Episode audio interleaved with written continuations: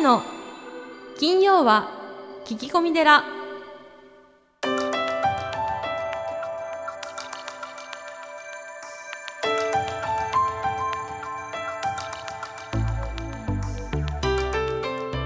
ようこそ架空のテラスタジオにお送りする長谷の金曜は聞き込み寺。ナビゲーターの南雲もぐなです。群馬県太田市は随願寺住職であられる長谷さんよろしくお願いいたします。はい、よろしくお願いします。ポッドキャストネームビーナスさん。長谷さんこんにちは。はい、こんにちは。いつも楽しく聞いてますよ。えー6歳になる息子がいるのですがあまりに言うことを聞かないので最近は平手でパシッと頭を叩いて注意をしています。言っても聞かないからです。ただやはり叩くということに後ろめたさもあるのです。長谷さんはどう思いますか？っていうことですねうんまあこれは私も5歳の娘と、うん、えー1歳の、まあ、娘がいるので、うん、いやよくわかりますねこの感じは。はいどうですか、南雲もぐらさんは？叩く？えっとですね女の子は叩かないか。いや私は叩きますねあ、そうなの？はいまーああの本当に特にちょっと長女がですねうん。結構言っても聞かないことがちょっと多いので、うん。あのやっぱりそのまあ程度によりますけど、ん。本当にこれは何をすダメだよ。な何をするの？まあ、だけどやっぱり例えば最近だとそのカーテンレールのところうん。を、ぶら下がった。もうぶら下がって、うん。やめろってもう何回も何回も言ってるのにうん。やるんで、うん。で一回もうそのカーテンレールがせっかく取り付けたのに、ん。ネジごとバチャーってもうなっちゃって いほら言ったことかっつってまあちょっとまずちょっと頭パシッと叩いて、うんっていうことはありましたね。まあ、だからそのやっぱりちょっとどうどうですか？この言っても聞かない、子供だからええ当たり前ですよ。じゃあどういうふうに対処すればいいですか？あ、当たり前。あもう当たり前、うん。子供は言うこと聞かない。あと嘘つき。うん。あとあのーじっとしてない。まあ当たり前なんですよね。なんでみんなその大人のようにさせるんですかね。あなんかそうですよね、うんうんまあカーテンレールにぶぶらぶら下がるのはみんなやります。ティッシュもみんなあの何箱も全部出します。でもねややるとうんあこんなことかって言って卒業するのよ。ああそっかじゃあうん、カーテンレールでよかったですよ。まあそうですねう、ん、まあこれが三越のカーテンレールだったら名前もかかりますから。三越三越のこのなん例えばええあのデパート行ってそこでカーテンレールにぶら下がったらね、ああそういうことか、うんはい。お家でよかったじまあおゃないですか。家でね。まあそうなんですけどね、うん、だから小さい時ってたくさん失敗させた方がいいんではい。あのこれが50とかねあのになってやってたら アホですから、あそうですね、まあ、ないないっすもんねそんな大人はなかなか、うん、あのね失敗を止めちゃうんだよね今のお母さんは。そっか。じゃあ失敗はさせろと。もうどんどんさせた方がいい。僕だって2階の屋根から飛び降りてライダーキックして骨折したし あの何度も言うけどお寺の本堂に登って降りな降りれなくなったし。有名な話ですね。はい、もう川でなんか発泡スチロールのね船作って溺れたりみたいなことをやりましたけど失敗たくさんやった方がいいと思いますよね。で男の子は特にあの分かんないですよ。うん。うん。バカだから、うん。だから。言いますね、うん、だからあの頭じゃなくてお尻を叩いた方がいいですね。あまあそうかもしれないですね、いうん。や僕もちょっとまあちょっと感情的になっちゃったかもしれないですねその時は。あまりにもちょっといつも同じことをやってしまうんで、うんあでもしっかりこう目を見てねあの本当に悪いことは悪いって怒った方がいいんですけどあの引きずらない方がいいですよね。まあそうですで何度もやるもんだって思った方がいいです。そもそも子供とはそういうもんだと供だもん、まあそうですよね、うん、だって6歳でしょ。これ年長さんですよね。うん。年長さんがねしっかり机に座って勉強してたら 怖いですよ、逆に怖い。うん、そうだな。なんか今そう言われてなんかちょっと自分がちょっとほなんかあそうだったんだって思いました、そうそう子供もストレスたまるので、だから家では多分ね幼稚園とかではあの一生懸命やってるんだと思うんですよ。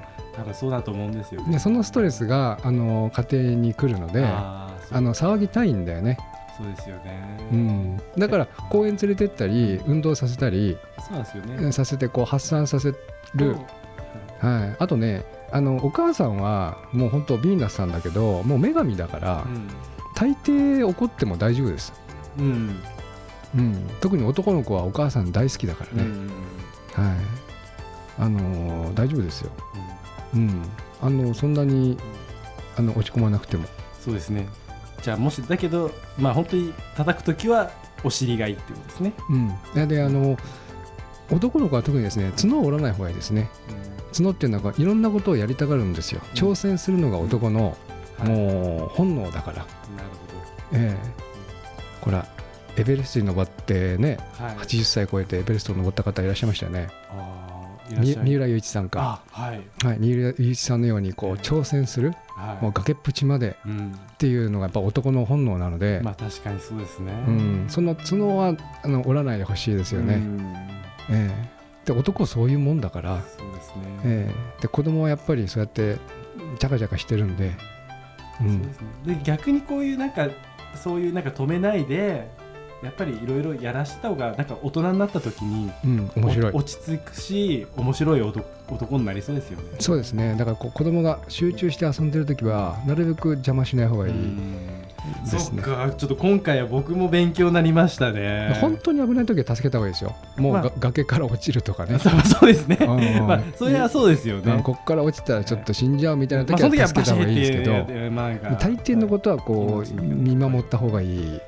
なるほど。かな、そうなんですうね、ん。いやこれは本当に僕も今勉強になりました。うん、あの子供がねあの流し台に届くようになったら、うん。お皿洗わした方がいいし、うん。もう洗濯だってボタン一つでしょ？うん。洗濯機で洗濯できるようになったら洗濯させた方がいいし、はい。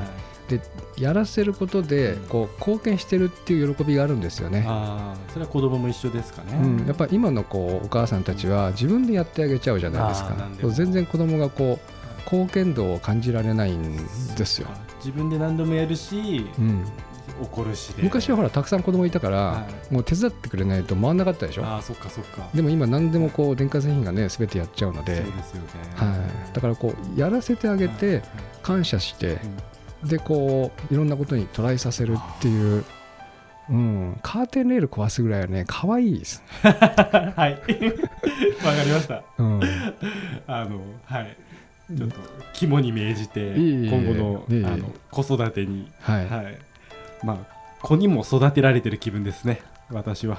ええ。はい。だから親親御さんも育つんですよ子そ育てって。うですね。うん。なんか本当にそう思います。ハスさんありがとうございました。はい。さあ、えー今月のゲスト作家宗教学者東京女子大学非常勤講師の島田博美さんです。最後の対談です。長谷さんスタンバイよろしくお願いいたします、はい、よろしくお願いします。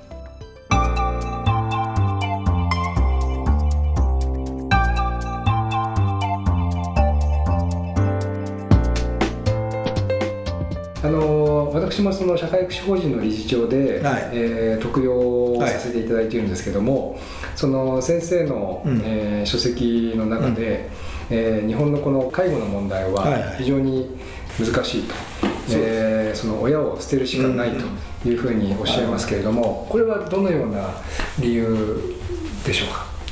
そうですね。だからやっぱりまあ日本の社会の中ではそういうふうにこうなんか追い詰められちゃう。はいっていうことがやっぱりこうあると思うんですよね、でまあ今まあ騒がれてる日大のこともそうですけど、やっはいぱり人間がこう個人として追い詰められちゃってでそれ以外の道っていうものがまあ見えなくなっちゃうっていうことが、まあ、あるわけですよね、はい。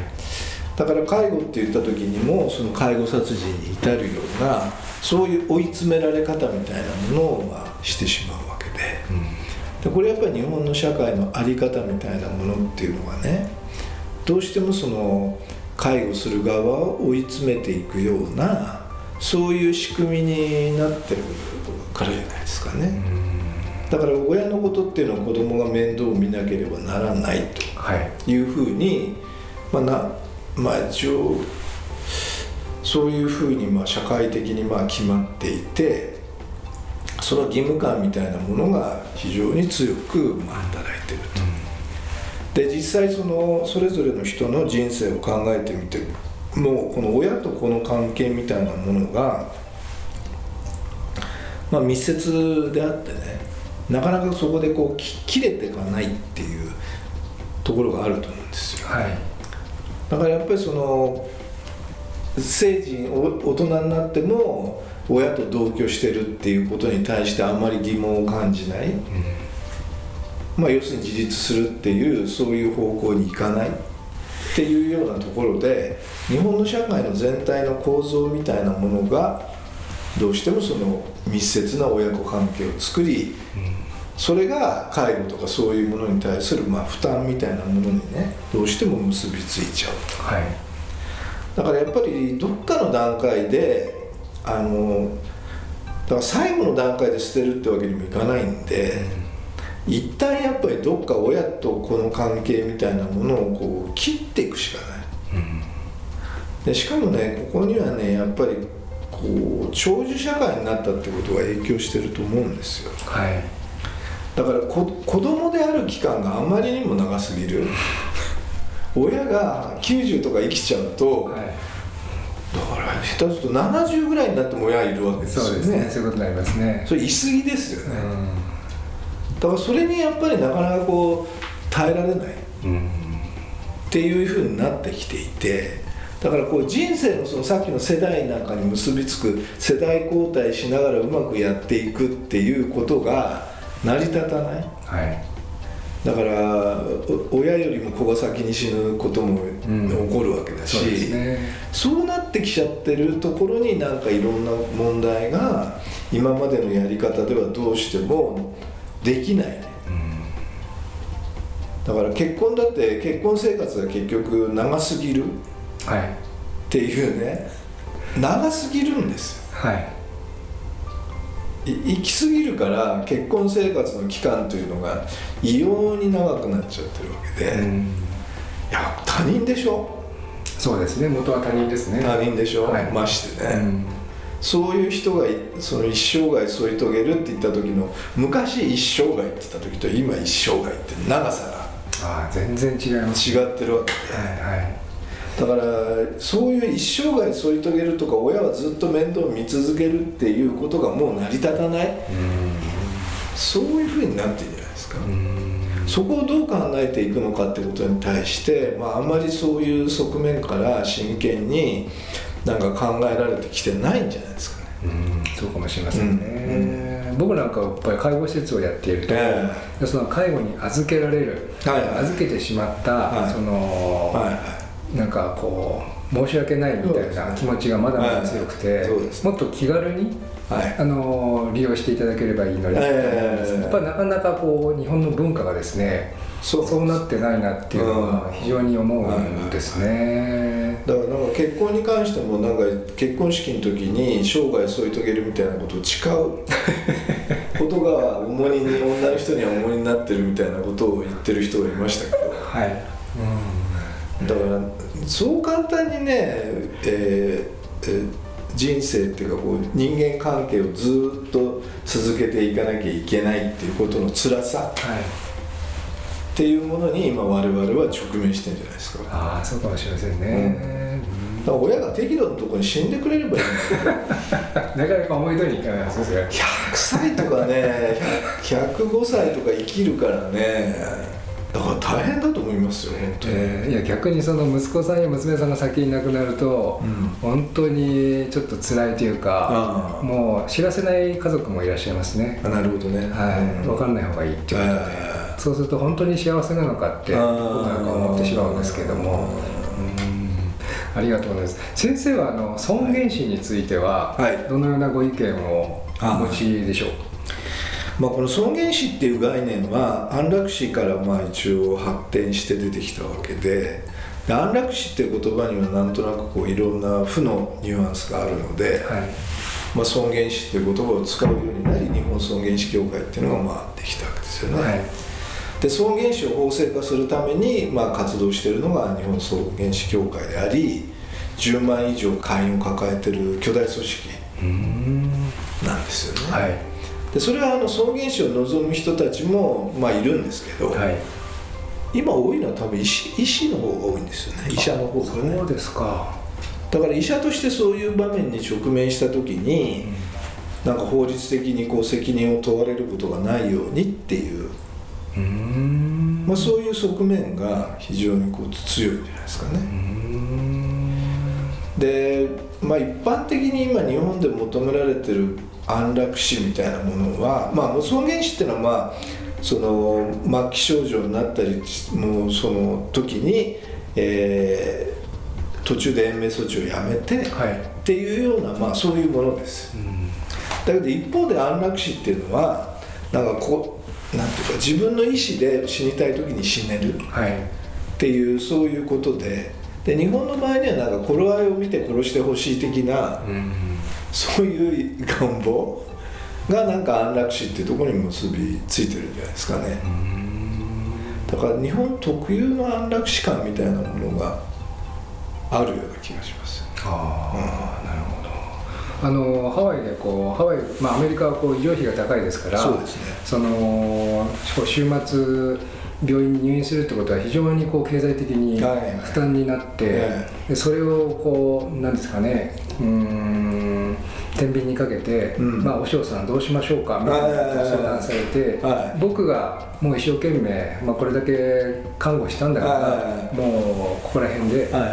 あのやめましょうよみたいな、ええまあ、インドはさ渡すわけじゃないですけどそういった経験もあったんですね。やっぱり日本はまだまだ医療費があのそうですね保険もございますんで安いですからそういった経験はないんですけどもやはりその週末になると医療費がかかるので、はうーんそういう問題もこれから出てくると思うんですね。うん。そうですまあ、日本はなかなかそこまで行くには時間がかかると思うんですけれど、はい、はいでも逆に言うとその医療費が安いがゆえに生き続けるっていう状態がずっとそうですね。続いちゃうはいだからやっぱり人生長すぎるっていう同じようなね、問題として今あるような気がしますよね、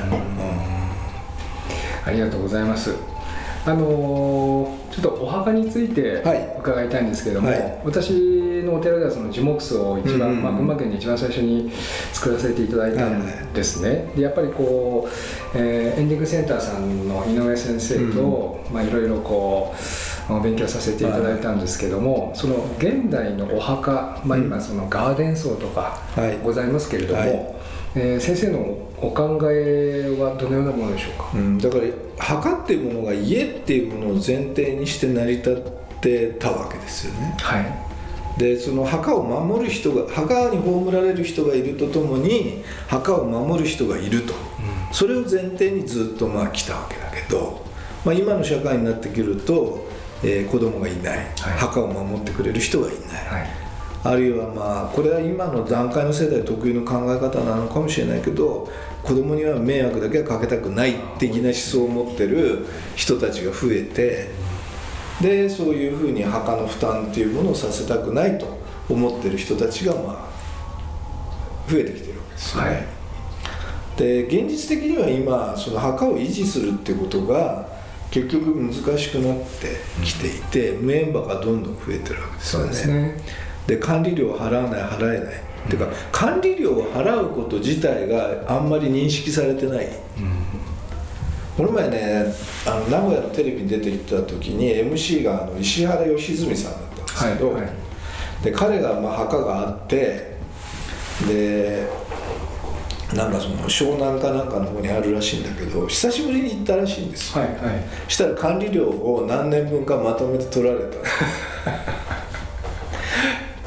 墓買う時に永代で使用料であんなに取られたのに、はい。なんでまたこう取られなきゃいけないのっていうそういう意識。ああまあ多分除草とかそういうお墓の、まあ管理の費用なんでしょうけそどう。まあ和尚さんまあどこだってお墓の管理料ありますからね永代供養って以外は。はい。だから当然なんだけどでもその意識がもうみんなからだんだん抜け落ちてるっていう部分もあってうん。墓を維持していくっていうことは非常に至難の技そうですね。それはどんな形態になっても樹木葬になろうとなんだろうと結局同じだから墓である限りは、そこが非常に難しい。うんでみんなあの永代供養墓っていうその納骨堂形式の方にはい。もう急激に今傾斜してるわけですよね。そうですね。だけどこれもねどうなんだろうなっていうのは僕はちょっと感じていて、うん。ずっとこの形でいくのかなっていう。だからまあ土葬の時代っていうのは葬る場所はあったけどそこは墓じゃなかったんですよね、そこで供養するとかそういうた類のものじゃなかったわけで、はい。まあ一回葬っちゃったらそれで終わりと、そういうやり方だったのが仮想っていうものが入ってくることによってどんな人でも墓を持たなきゃいけなくなったと。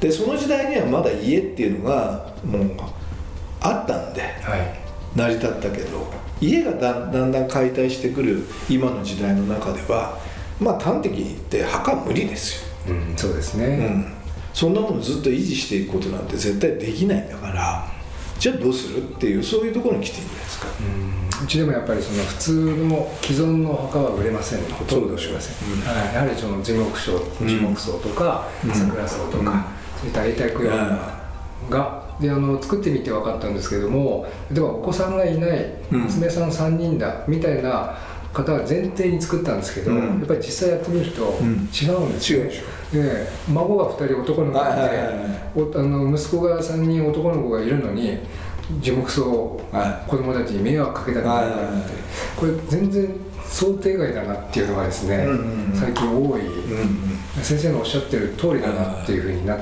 ていまして。ら逆に今子供がいる人ほどそうなんじゃないですか、ああそうかもしれませんね。そう子供がいるから子供に迷惑かけなくないと思うんでいなきゃ思わないわけだから。あ終わりですもんねそこでね。そう。墓じまいですもんね。あっていう状況に今なっちゃってるじゃないですか、あ先生が考える、まあ、これから先はさらにどのようになっていくとお考えですか？いやまあだから別に墓を作ってもねその人によっては墓を必要としてる人たちもいるんで、まあ、歌舞伎役者なんてねあの墓参りして先祖にこう祈ってそれで役にや受け継いでいくわけでしょ、まあそうですね。まあ、そんなの人たちがどの程度いるかわかんないけどそういう必要としてる人たちもいるわけですよ、だけど多くの人たちにとってはまあ墓っていうものがだんだん必要になくなってると、ただそれでも墓参りするっていうことが家族が集まる珍しい機会に今なっちゃってるから、はい。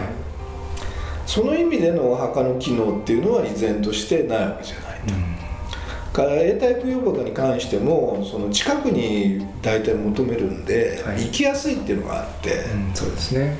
割とそのよく行ってる人がねだんだん増えてるみたいですから、やっぱ心の拠り所みたいなものとしてそういうのを、まあ、求めてるところもあって、だけど現実的に言うと多くの人にとっては墓をずっと維持していくってことはもうできないから、なんとか墓を作るのも自由だけど墓を作らなくてもいいっていう仕組みがあればねそれでいいんじゃないですかね。ああなるほど、うん。そうですね。だ関西なんかそういうの発達してるから、まあ、永代供養で1万円とか3万円とかねそのぐらいで処理できるわけですよ。はい。でこっち東京なんかになってくるとそういう仕組みがあんまり整ってないんで、じゃあどうするって言って悩んでる人が非常に多い、で骨っていうのはたまたま残ってるんだってね。骨を残すために仮装してるんじゃないんで、あのそれが全部なくなったとしても本来はいいはずなんですよ。はい。それがなんかこう何のためにそうなったかってもういろんな要因があるかもしれないですけど今のような形態になって仮想だとどうしても遺骨が残ると、遺骨が残るとそれどっかに収めなきゃいけないっていう、まあ、そういうことになっちゃってるんで、私の永平寺の先輩があの熊谷で3万円散骨をやってますけれども、あの非常に件数が多いみたいですね、うん、みたいなでしょ、いやだからそれしょ今の社会から考えたらどうしてもそうなりますよ。家社会じゃなくなってきてるわけだから。そうですね。だって家の寿命の方が個人の寿命より短いですよ。うん、そうですね。ありがとうございます。あのー私もこう NPO 法人を立ち上げさせていただいて、うん。生活保護の方のお葬式はいはいを無料で行ったり、はいはい。孤独死の方のお葬儀もさせていただいてるんですけども、その先生がおっしゃっている、うん。その葬式格差はいはい。というものは、はい。えーどのようなものでしょうか？そうですね、まあ、意外とその格差っていうか、まああのまあ、地域差はい。っていうようなものが非常にまあ大きい。で葬式に関して言うと他の地域でどういうことが行われてるかみんな知らないそうですね。わけですよね。はいだから葬儀の時に領収書を出すなんて北海道じゃ当たり前だけどはい。他の地域ではそんなことは当たり前にはなってないっていうね。でそういうことになってるってこともみんな知らないわけで。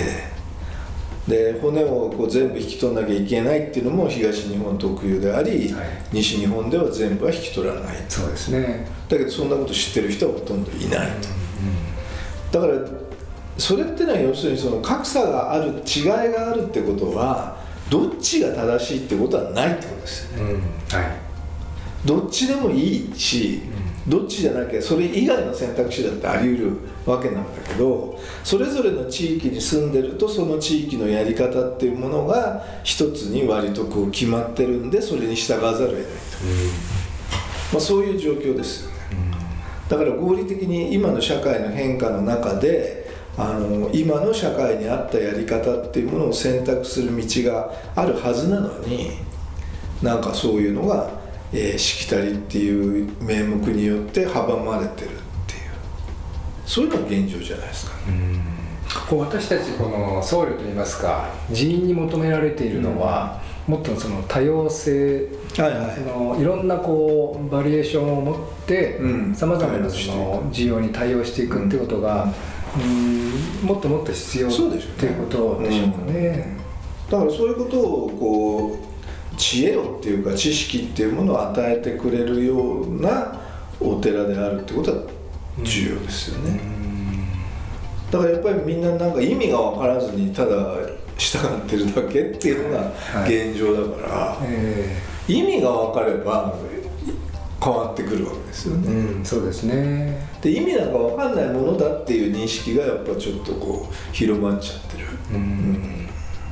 だから訳も分からずみんなやってるっていうそういうことになっちゃってるから、この訳っていうのが分かってくるとやっぱり変わってくるんじゃないですかね。そうですね、こうお経もあの例えば海外ですとうん。全部こう英訳されていて、あー。般若心経に何しても、のえー観音経にしてもですね、えー法華経にしても英訳されていて、まあ、それをこう完全にあの意訳して伝えるわけじゃないんですが、うん実はそのお経のありがたみというか、うん教えみたいなものを解いていく。はい。ただこう日本の場合はお経はありがたいからうん。意味なんか分かんなくていいんだっていうところもあったりしますけど、うん。やっぱりそういう文化といいますかそうですね。習まあ慣意味っていうのがまで分かる必要は僕はあんまりそこまで求められてないと思うんですけど、はいはい。じゃあなぜこれなのかっていうね、うん。でなぜ曹洞宗で法華経を読むのかとか。はい。そういうことがよく分かってないわけじゃないですか、だからそこら辺こういうものをやってるんですよとこの葬式っていうものはこういう意味があるんですよぐらいはちょっと伝えてほしいなっていうことはあると思うんです。よそうですね、私もその師匠からその、まあ、曹洞宗なんだから、はい。道元禅師様の教え、はい。宗祖の教えを大切にして、えもっとその人々に分かりやすくはい。はい解かなきゃいかん、ええみたいなことは言われたんですけども、はあのやっぱりそれが足りないっていうことですね。うん。そうですね、まあ道元の教えになるとね専門的すぎてちょっとわからないっていうのも あると思うんですけど、はいで大体出家っていうの前提に成り立ってるから、ね。庶民相手のものじゃないですからね。そうですね。うん。はい。だから非常にそこは難しいと思うんですけど、うん。だからそういうことよりも、まあ、まあその直接道元の教えっていうことじゃなくってまあ葬儀に込められた意味みたいなものっていうことでいいんじゃないかなと思うんですよね、そうですね。でその中でなんでお経っていうものが出てくるのかなっていうぐらいなところですかね、いやありがとうございます。えー最後にですね、はい。先生にあのーとって、はい。えーまあ、皆さんにお聞きしてるんですけども、えー幸せとはあとその人間の豊かさとは、えー お聞かせいただけますでしょうか？難しい。あんまり考えたことがない。うん幸せ。まあ、いっぱいねあの私の場合にはあの人生において苦難を経験しているのであの、まあ、よくぞここまで生きてこられたってことが多分一番の幸せなんじゃないですか、死んでてもおかしくないだろうと思うしあのそういう機会もいくらでもあったとは思うけど、まあ、ここまで生きてきたっていうことがな何の力によってそうなったのか分かりませんけれどね、はい。あの貴重なことなんだなと。だからそ葬儀がお祝いでっていうのも、まあ、今死んでたとしても別にあのお祝いでやっていただいて構わないと思うのはやっぱりそういうことですよね、まあ、ここまで生きてきたこと自体がまあ幸せっちゃ幸せなんじゃないでしょうか、ということですかね。はい。あと何でした？生きがい、えー豊かさ。豊かさ、はい。豊かさね、まあ、僕なんかはその、まあ、いろんな本書いてますけどその、まあ、本を書くっていう行為は実は勉強するってことなんですよね。はい。でなんか勉大抵の人のイメージは勉強したたくさんなんかいろんなことを勉強してその勉強に基づいて本を書くってイメージがあるかもしれないですけど、はい。だからインプットとアウトプットみたいなね、インプットしてアウトプットすると。だけど私のイメージはそうじゃなくって本を書くために勉強するんですよてか本を書かないと勉強しないんですよ。っていうのはなんか何をこうし知らなきゃいけないかとか何を調べなきゃいけないかっていうのはその本を書く行為の中でしか生まれてこないんですよ。ああなるほど。で調べていくといろいろなことがまあ分かってきて、あなるほどそういうことなんだなということがあのいろんな形で分かってくるわけで、でそういう経験が私にとってのその豊かさっていうところに一番結びついていてやっぱり知らないことっていうのがたくさんあるしその知らないことっていうのの意味みたいなものが分かってくるっていうところに一番豊かさを実感してるような気がします。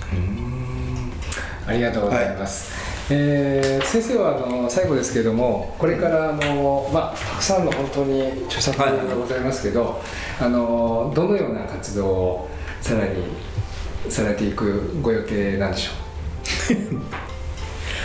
この予定というものがですねなんかはい。立たないところに特徴があって何かこう、えーいこう甚大なこう計画があって大構想があってそれに従って何かやってるわけじゃなくて、まあ、どちらかというとその場その場で出てきた課題っていうものをまあこなしていくっていう方向で大体本書いてるんですよね。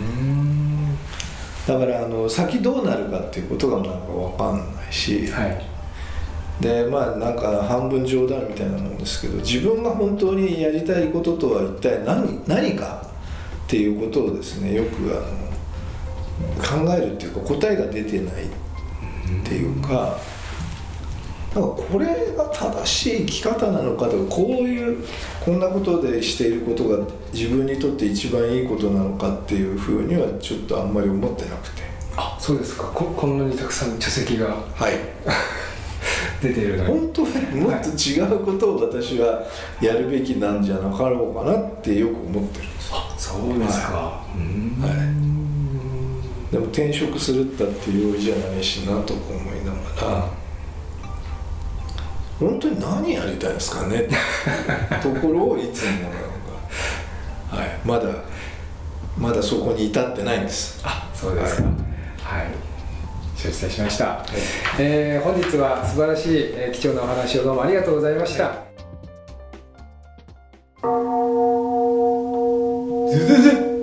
随願寺随願寺にまつわる最新情報をずずずずっとクローズアップしてまいります。行事のご案内講演会コンサート情報エトセトラ。さあ今週は何でしょうか？はい、えー8月24日午前10時より特別養護老人ホーム森田にて田島誠一先生による講演会を行います。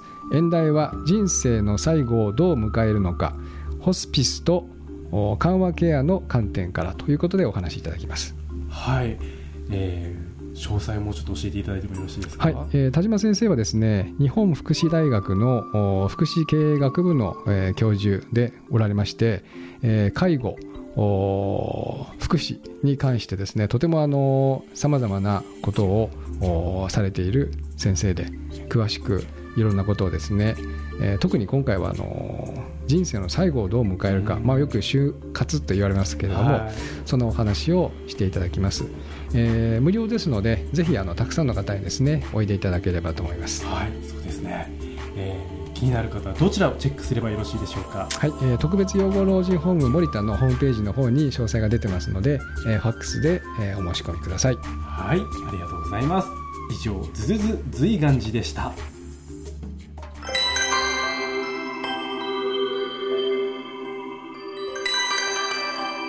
長谷の金曜は聞き込み寺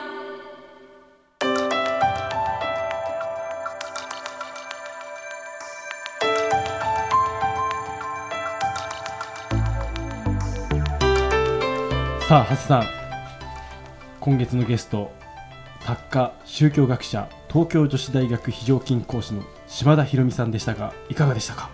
はいあのー私は以前にお会いしたことがあって、はい、えーお話を聞いていたんですが、はい。やはりその葬式はいらないとか、えー戒名は自分でつけるなどのですね、えーこう刺激的な、えー書籍をですね、えー出されているんですが、はい。やはりちゃんとお話を聞くとですね、その内容はこう全く逆で、あのある意味、えーどのようなお葬式が本当に必要で、えーどのようにこうしていけば、えー仏教といいますか、えーそういったものがこう人々から受け入れられるのかっていうことを、えー述べられているので、はい。ぜひあのたくさんの方がですね、うん。書籍とかあの先生に触れられると、えーいいと思います。はい、はい、そうですね。うん、いや素敵な対談ありがとうございました、はい、ありがとうございました。来月もどうぞよろしくお願いいたします。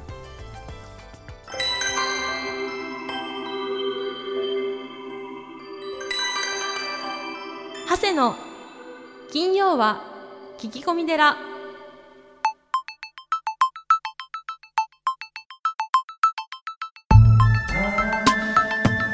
長谷の金曜は聞き込み寺いかがでしたか？この番組ではリスナーの皆様からお悩み相談メールを募集しています。メッセージは随願寺のホームページからお悩み相談メニューをクリックしてください。お便りを採用された方には長谷の著書お坊さんが教える悟り入門をもれなくプレゼント。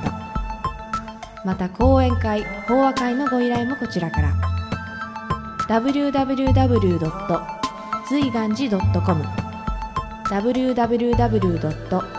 随願寺 .com これまでの講演会ライブの模様もホームページから有料でダウンロードできますのでぜひチェックしてみてくださいね。それではまた次回も未知なるテラスタジオでお会いしましょう。合唱。